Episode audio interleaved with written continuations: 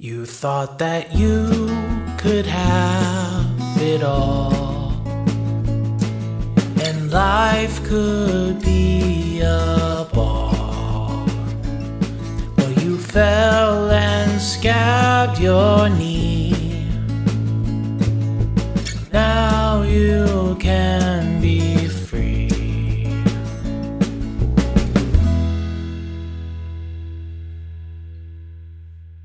Welcome to the Recovering CEO podcast. I'm Derek, the Recovering CEO.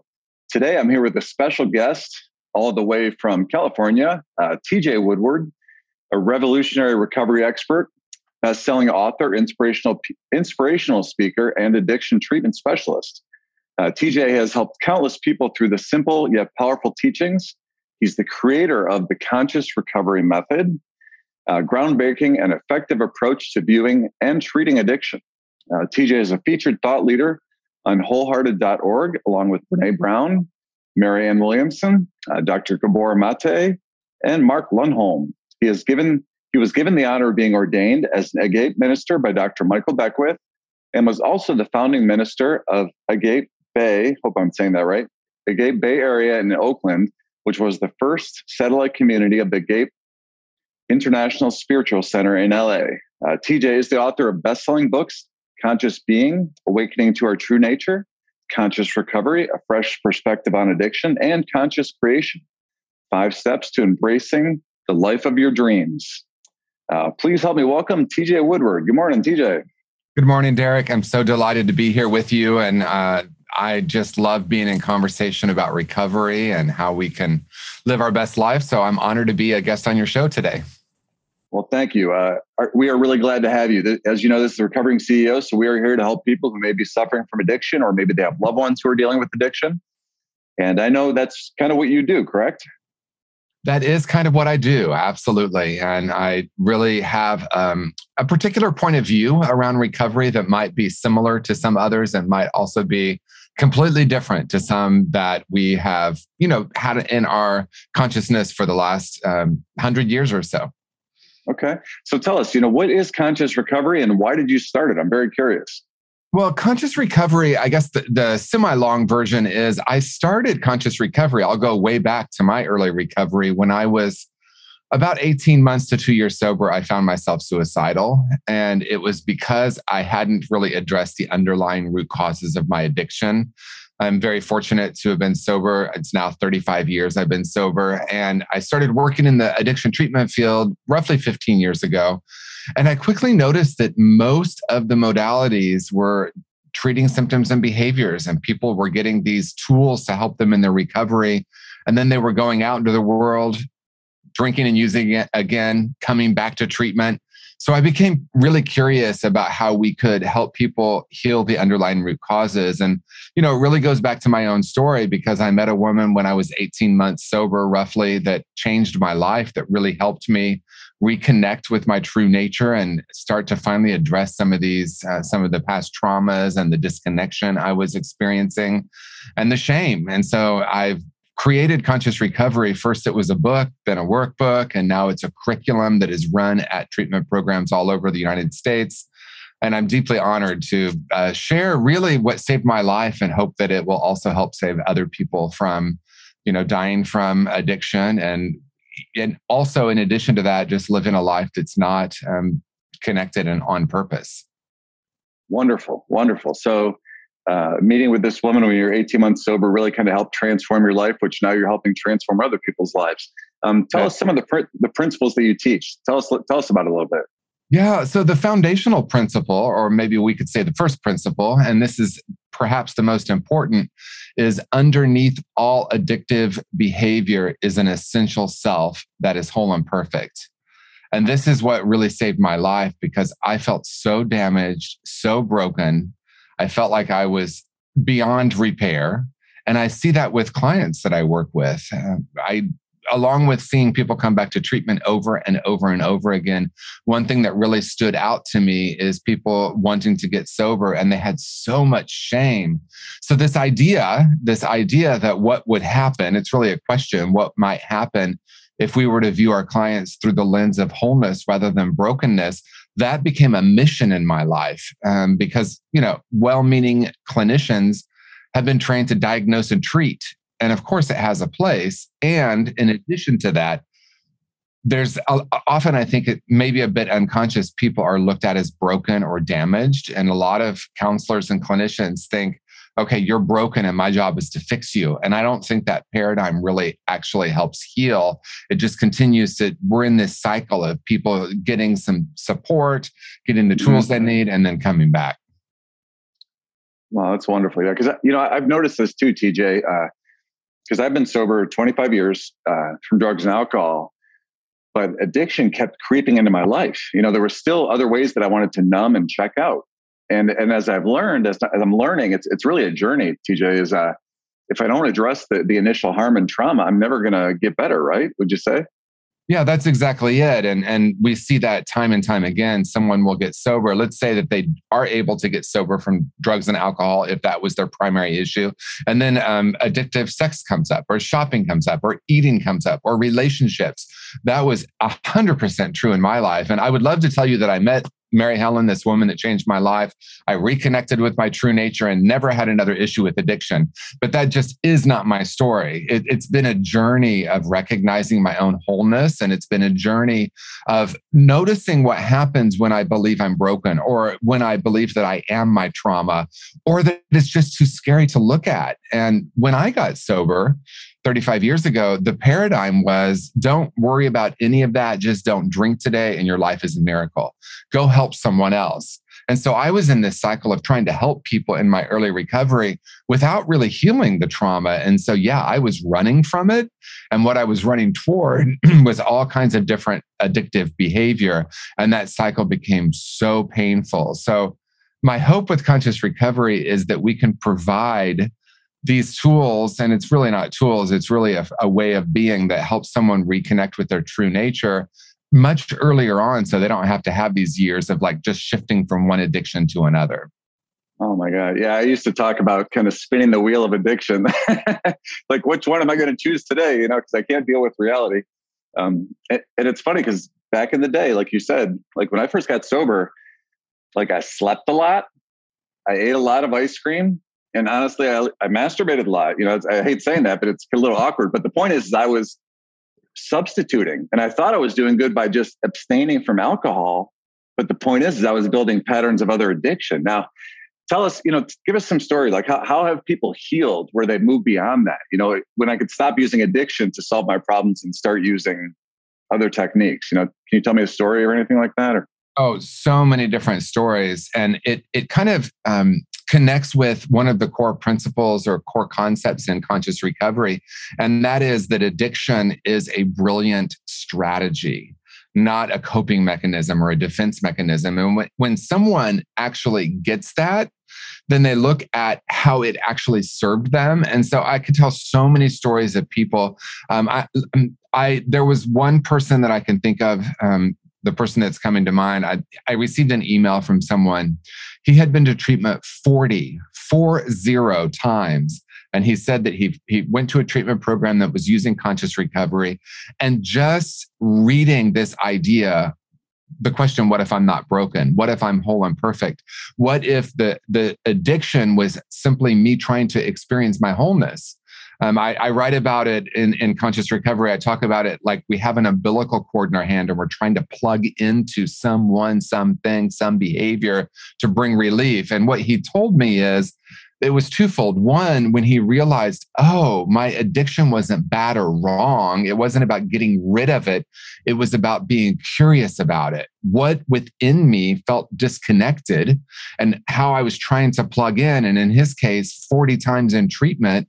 And he realized the whole time that there wasn't anything wrong with him or the addiction, but the journey was about reconnecting with his true nature. Mm-hmm. And what he shared with me in this email is, because of that as the first step, the foundation, he was then able to finally start looking at a lot of the trauma where it originated this idea of being broken. And a lot of treatment programs uh, kind of shy away from addressing trauma. And I understand why they do, but that's part of what keeps this cycle. And he said, finally, he realized once he started working with the trauma, it was nowhere near as scary as he thought it would be. And it was because he spent some time acknowledging his his inherent wholeness. Mm-hmm, mm-hmm. Yeah, you know, it's it's very interesting. Uh, honestly, for many many years, you know, because I, I I go to five or six meetings a week. You know, for years and years and years, nobody ever talked about this. Honestly, you know, I mean, because there is there is steps, right? We we clear away the wreckage of our past and all that, but nobody ever addressed this. Now it's only a little bit honestly lately, you know, dealing with finally finding a good therapist where there's a connection. But really there's there's a big disconnect, you know, and and people are missing that connection. I think that's why they go to treatment so much, right? Uh, so how do, how do they find this? Like, how, what could they do if they come to you? I know they could take some classes. Is that correct, or do some learning? So there, there are a couple of different ways to access conscious recovery. I don't actually work with clients individually at this point, and it's not because I don't want to. I love it. It, it. There's a part of me that really misses that, but I know what someone really needs, and I know that I'm so busy I don't have time to give that to someone. So that was a little bit of a, a diversion from your question. But when someone starts working with conscious recovery, they can do it online. It's a book. It's a workbook. Mostly where people are accessing it is in treatment centers what one can expect from conscious recovery is starting with a recognition that this is really not a destination, but a remembering. And I think that is a, a, fundamental difference. And also, what you said, you know, I think there have been so many wonderful uh, changes and evolution in our recovery world, in support groups and treatment. And right now, I think more and more of us are saying, what about actually starting to try to, to spend some time healing this trauma rather than, you know, I would hear speakers, Derek, and I'm sure you've heard speakers that would tell a horrific story about their childhood and all this trauma. And then they would say, but that's not why I drank. I drank because I have a disease or I drank because I'm an alcoholic. And we all knew, including the speaker, that there was a connection, but there was almost there. There, I don't know if it was that there was fear to address it. What I really think is at the root of it, and this is true for me is that I hadn't healed a lot of my own trauma. So I wasn't able to encourage others to do it. And so I was on this cycle of don't worry about that. Don't worry about that. And then I, I heard that one day and realized, wow, we all know on some level this is about going back and healing some of the original wounds. And I think more and more of us are now talking about it and doing it. Okay. All right. So so let me understand this concept because you know, I've always thought of, you know, they talk about aligning my will with God's will. Okay. And in essence, I feel like when I was in my addiction, I could feel that it wasn't right. Right. So I was acting in a way that was against God's intention for me. Right. And I could feel it right in my kind of chest. It felt wrong um, because I felt like I wasn't meant to be alone and I wasn't meant to be just useless. Right. I couldn't hold a job. I couldn't build relationships. So that forced me to then grow and advance spiritually. And as I move forward, I keep trying to align my will with God's will because I do believe that's important. And, in essence, that means following um, my true intentions, like using my gifts to their greatest ability. Can you talk to me a little bit about that? Like, how did you realize what what your purpose was, and and you know, kind of get the strength and the courage to go out and pursue that? Well, I'll start with the framework about the idea of God's will. Um, I know in 12 step programs, there's a focus on finding a higher power and surrendering to that higher power. And I think that's important for many people. And there are also a lot of people that aren't necessarily looking for the idea of a God, right? And that's okay. I think that's, you know, in, in some 12 step circles, I've heard people say, well, it's okay but ultimately you're going to you know sort of a side conversation but they're going to find god. And so for some people they do want to find um, a divine purpose or a being or this idea of a god. For other people and the way i frame it in conscious recovery is that we came into the world whole and perfect these beautiful spiritual beings. If we look at the pristine nature of, a, of an infant I don't think any of us can look at this beautiful little being and say, gosh, you're damaged or broken. And so spirituality for me um, is reconnecting with that regardless of it, if it's a concept of god or not. So if someone uses that framework then you could say there, there's a god and god has a purpose for me. For someone maybe that has a more buddhist approach or maybe even like they have an atheist approach like i'm not looking for a higher power. Reconnecting with our true nature is essentially spiritual. And for me, and this is just for me, the idea of God or God essence or spirituality or true nature, whatever word we use, is really an inner journey.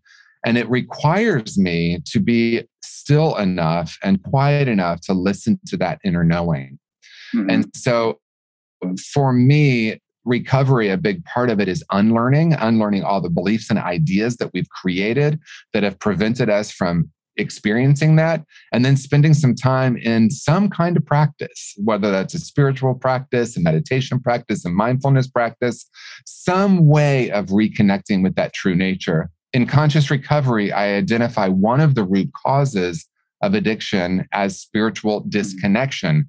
And what I'm talking about with that is that true nature and how do we reconnect with that to me is foundational in recovery. Mm-hmm, mm-hmm. Yeah, sometimes um, I hear it referred to my true nature. Now, you take it all the way back to being a perfect newborn, which I understand, but I wasn't necessarily conscious at that point, at least to my awareness.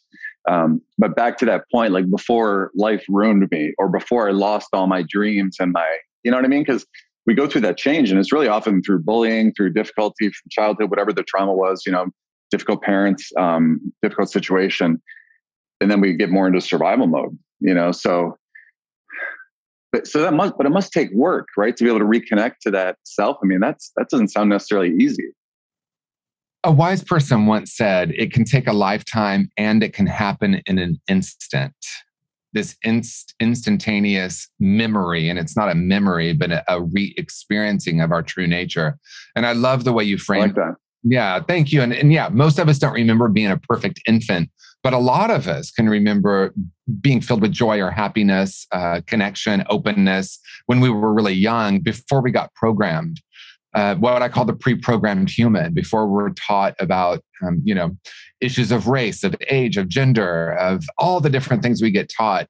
Um, you mentioned bullying, and that was a huge part of my story. And it was that I took on the opinions of others and started believing that my brokenness was true and that that joy that was within me was untrue. And I disconnected from that. So, you know, I've worked with people that have a heartbreaking story of not remembering that time they were filled with joy. They came into a family system where abuse happened instantly. And for them, I invite them to look at a small baby and say, Can you imagine viewing that baby as broken? For some of us, we remember, I remember being four, five, six, seven, and just being filled with happiness and connection. And if you look at what we want to achieve in a spiritual practice, it's innate in a really small child openness, presence, feeling our feelings, connecting with others. You know, I mean, even the idea of being present with someone, most of us were taught, oh, it's not polite to stare, but you know, that that presence, that connection is actually vital for human survival and for me, spiritual survival. Oh yeah, I, I, I love that, TJ, and that's I really I really enjoy your teachings. You know, I've been learning more about you and what you do um, because you know disconnection I feel like addiction tries to, you know, they always say addiction wants to isolate us and kill us, right?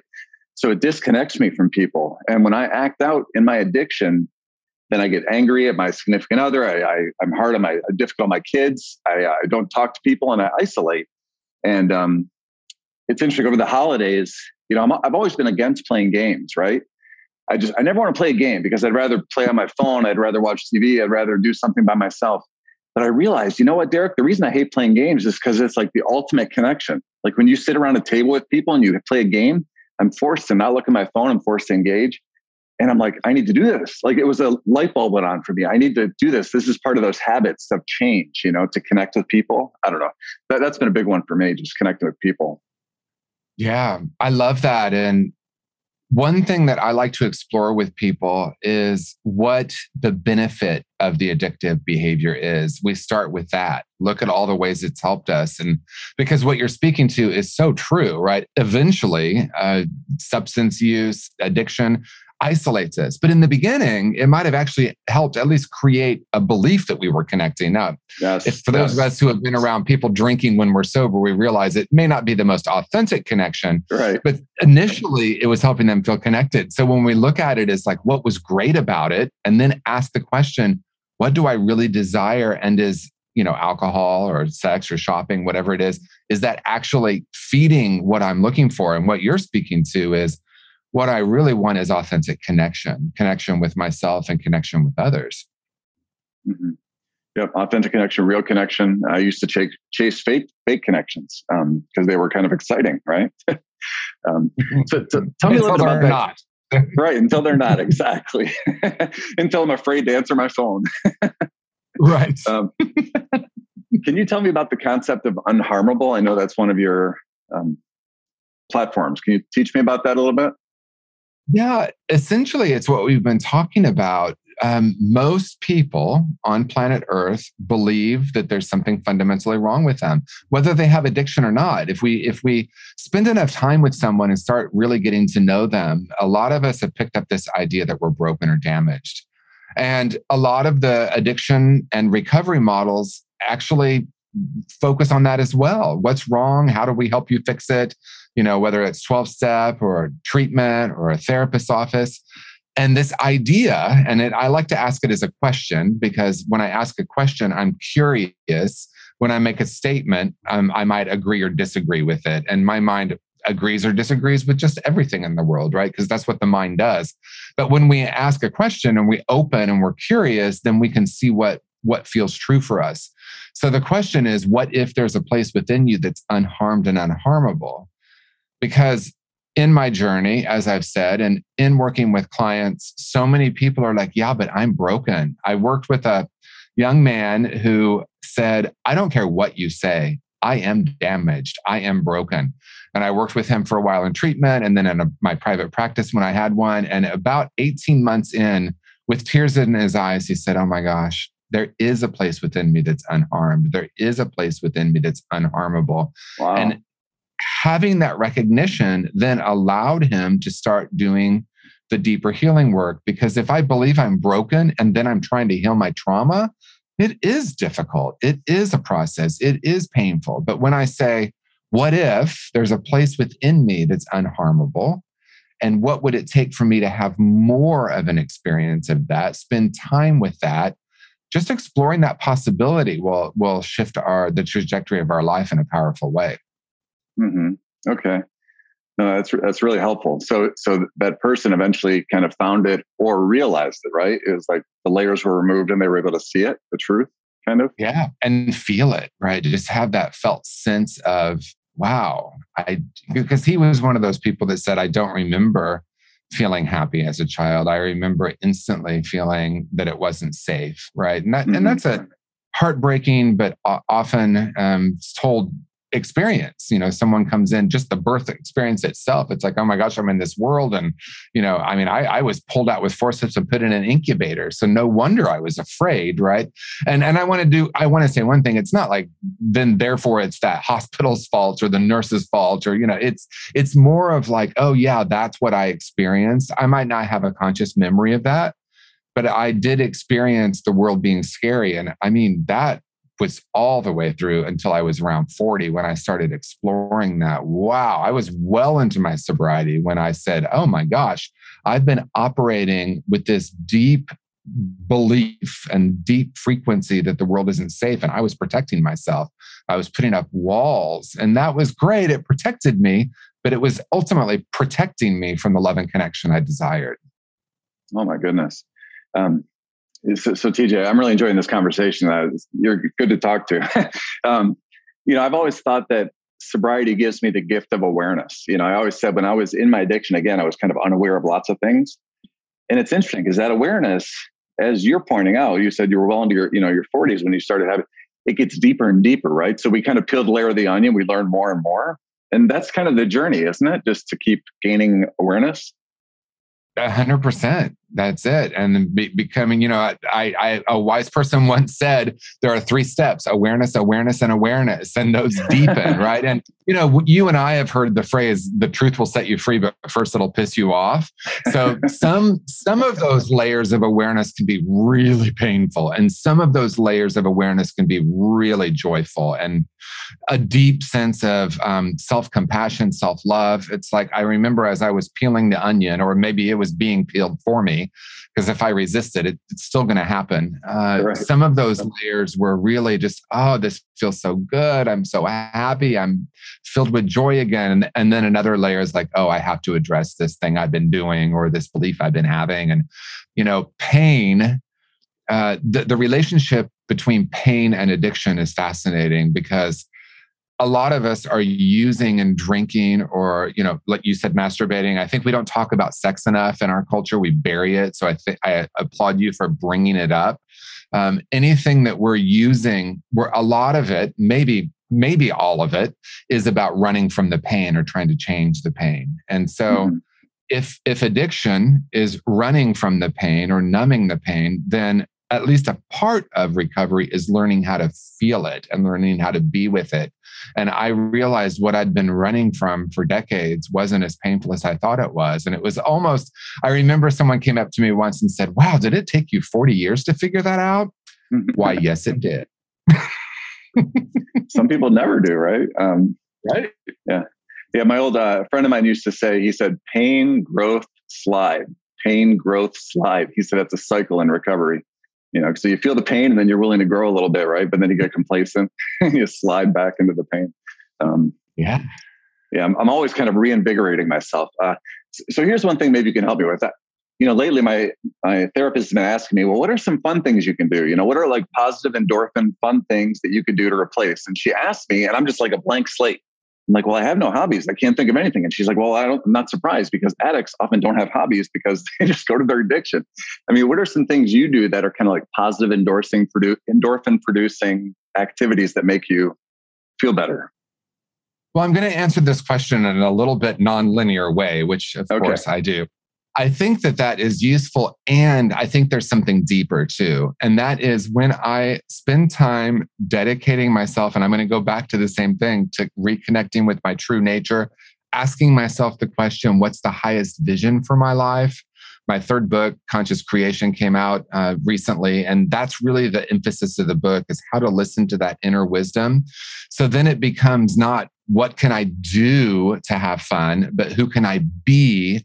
And then whatever I'm being in the world, and I know that's not grammatically correct, but however whoever I'm being in the world, then that's infused with more purpose. So maybe it's not about looking for what's fun, but how can I be more connected with my true nature? And what would it be like if everything could be fun then? And that's when we, it's organic, right? It's it's a process of like, it's not about like, oh my gosh, I shouldn't be doing this addictive behavior. As I connect with that, as I listen to the inner voice, as I live life more on purpose, and there's a group in the conscious recovery curriculum. And when I used to facilitate it, I would tell clients, I guarantee you in 90 minutes, you're going to know your purpose. And everyone would laugh. And then I would say, I'll give you a 100% guarantee that you're going to know your purpose or a full refund from the treatment program, which of course I couldn't, you know, actually offer. But purpose as we have defined it, especially in the United States, it's an action. I'm going to be a good father. I'm going to be the best CEO. I'm going to be the best, whatever it is. And in my group and in my life, I've recognized that purpose is actually a quality, not an action. And when I'm living from that quality, I'm living on purpose. So the group, it's a long process, but ultimately we get to three words that the, the client or the person identifies for themselves open, loving, present. And then we invite us to like write those three words down. And if I feel off kilter, or if I feel like life isn't fun, or I feel like I'm in conflict, remind myself of those three words. Oh, yeah, that's who I really am. When I'm living from that, maybe I don't even necessarily need life to be fun because it's joy filled. And that's, I think, a little bit different even than the idea of looking for what's fun. And that was a long answer, but I hope I got somewhere for you no, I, I, appreciate that. I, I like that. Um, so again, it goes back to kind of your true nature and purpose filled. Um, and if I'm living a purpose filled life and a joy filled life, then I'm not. I don't need the addiction, right? I don't need to to numb out because I'm enjoying it.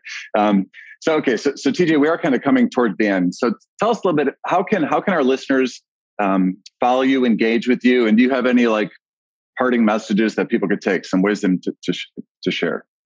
Yeah, the best place to follow me is on Instagram. It's uh, TJ Woodward underscore, and I post there. There's links there to the books, to the courses, all of the different ways you can access conscious recovery. If you own or operate a treatment program, we can talk about how to integrate it into your system of care. What I want to say in closing is what we've been really talking about, and I'll speak directly to someone who's watching or listening now. And that is if no one's told you today, you are a whole and perfect spiritual being. You came into this world with this perfection, and it's still there under maybe under layers of beliefs or ideas or traumatic experiences. And what I know to be true is that your purpose is to rediscover that and live as that in the world. Oh, I love that, man. You, you just inspired me. You gave me tingles. So, so TJ, TJ Woodward, uh, very, very grateful for you to be on the Recovering CEO podcast. Um, we will stay in touch, and I hope our listeners follow you and learn more about conscious recovery. So, have a good day, my friend. Thank you so much. Thank you. You thought that you could have it all, and life could be a ball. But you fell and scabbed your knee. Now you can